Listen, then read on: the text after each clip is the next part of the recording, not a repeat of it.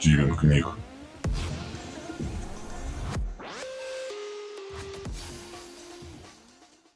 Алира Кинг. Зверь. Зверь стоит на арене в тени, готовый нападать и защищаться. Его стальные мышцы на металлическом скелете, под натянутой на них кожей, напряжены и заряжены до предела. Белая шерсть вздыблена, пасть ощерена в оскале. С лезвий железных клыков саблезубого тигра свисают тонкие тягучие нити слюны. Из пасти вырывается глухое протяжное рычание. Зверь готов прыгнуть на противника и ожидает сигнала начала боя. Он поднимает глаза и осматривается вокруг. Толпа предвкушающих зрелище людей обступила арену со всех сторон. На их лицах написаны пресыщение и скука. Они разговаривают на отвлеченные темы, отпивая шампанское из узких хрустальных бокалов. Дамы хихикают над глупыми шутками джентльменов, постоянно трогая прически, шляпки и украшения. Шуршат бархатом, шелками и перьями вееров. Мужчины поправляют галстуки и запонки, поглаживают напомаженные усы и волосы. Громко смеются, запрокинув головы. Звучит сирена, сигнал к бою. Резкой вспышкой прожектора круг арены заливается ярким светом. Зверь видит своего оппонента, стоящего в боевой позе напротив него. Огромного ящера с вытянутой зубастой, как у крокодила, пастью и прочным чешуйчатым панцирем, защищающим его тело подобно костяной кольчуге. Между пальцев под костной броней блестят стальные когти. Саблезубый оценивает ситуацию. Понимает, что ящер такой же биомеханический, как и он сам. Но больше, раза в полтора. Он вычисляет слабые места. Горло, живот, лапы.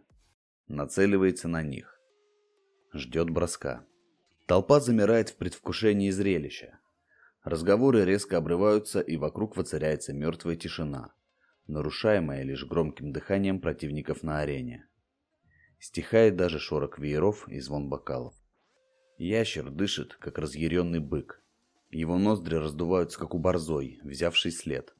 С воинственным рычанием он бросается на зверя, широко раскрыв пасть, целясь в голову, растопыривая защищенные броней пальцы.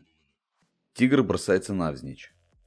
Перекатывается на спину и резко со всей силы прижав лапу к незащищенному животу противника, делает взмах, предварительно выпустив когти. Крокодилоподобный прилетает над ним.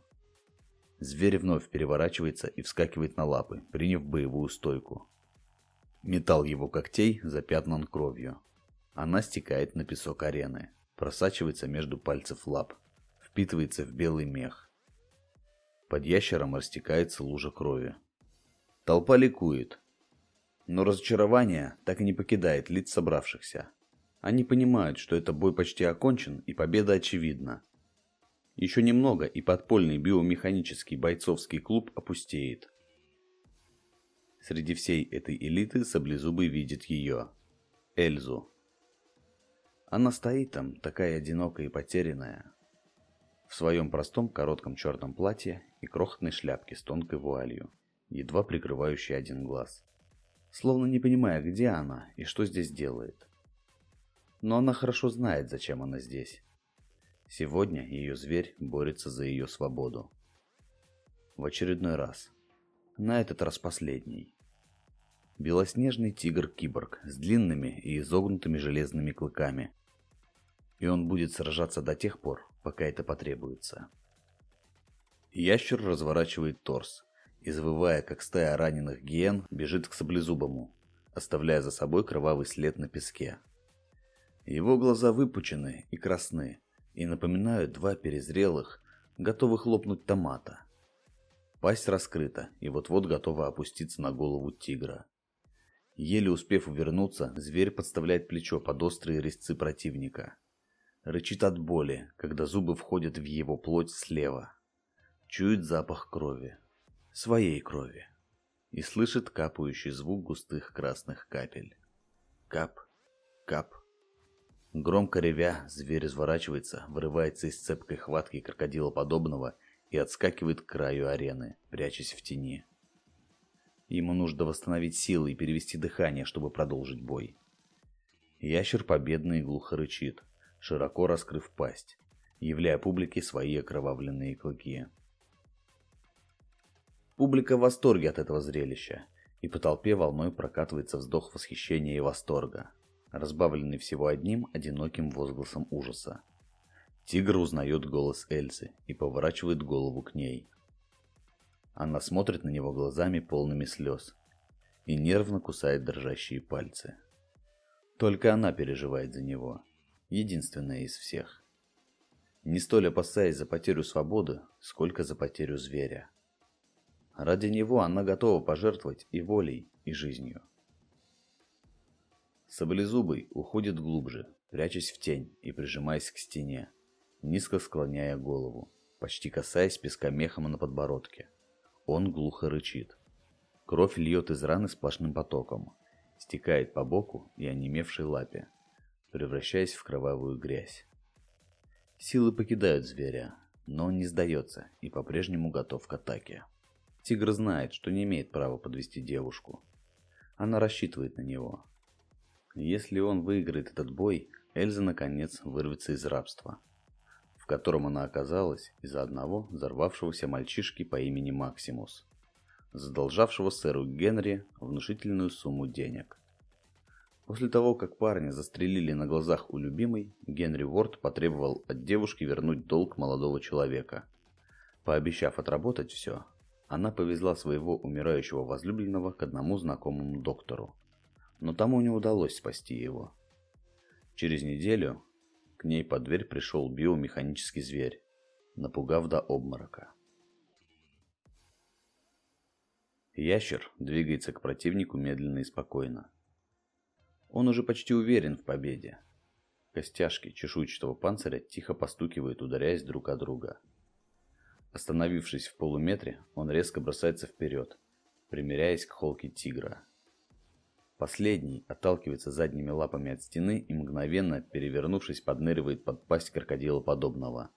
Со всего размаху саблезубый вонзает в гортань соперника свои клыки. Зверь чувствует, как сходятся его челюсти на беззащитном горле ящера, и мощные лапы из последних сил отталкивают от себя массивное тело бойца.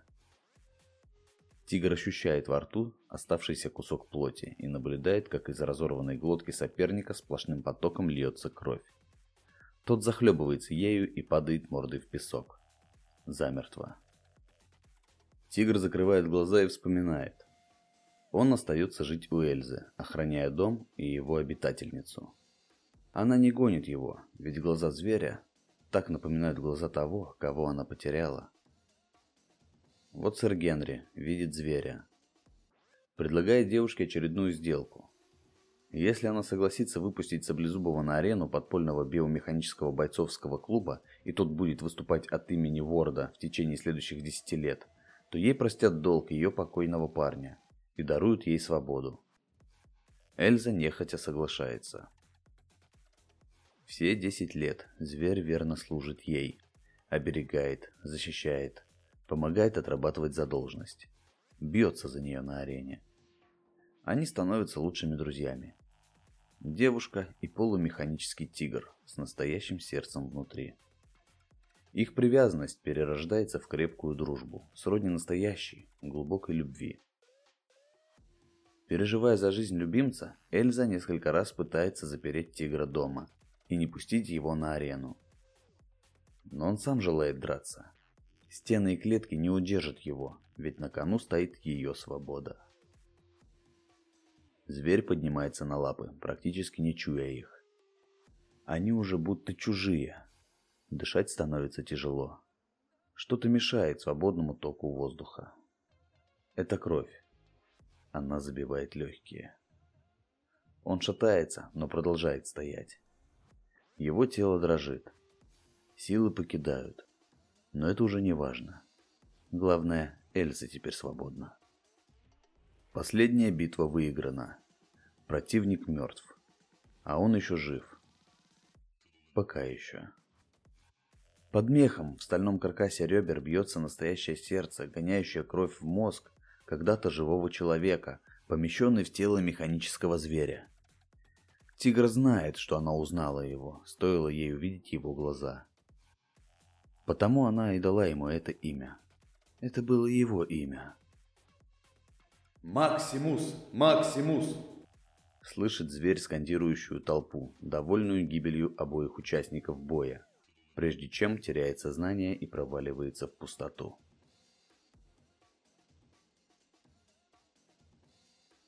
Чтимин книг